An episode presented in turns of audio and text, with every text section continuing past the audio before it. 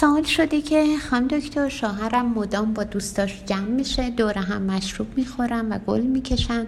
واقعا نمی‌دونم چه کار کنم. خیلی دوست دارم نجاتش بدم ولی نمی‌دونم چه جوری. هر جوری حرف می‌زنم با صحبت با دعوا با عصبانیت با تهدید جدایی با وساطت خانوادهش و خانوادم و دوستان. اما انگار هیچ کدوم جواب نمیده. واقعا چه جوری می‌تونم کمکش کنم؟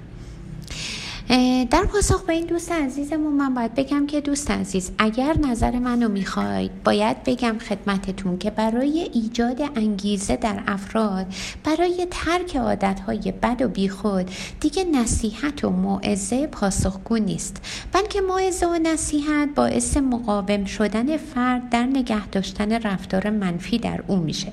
چون ذات اکثر افراد لجبازی در نگه داشتن باورهای اشتباه و آسیب زن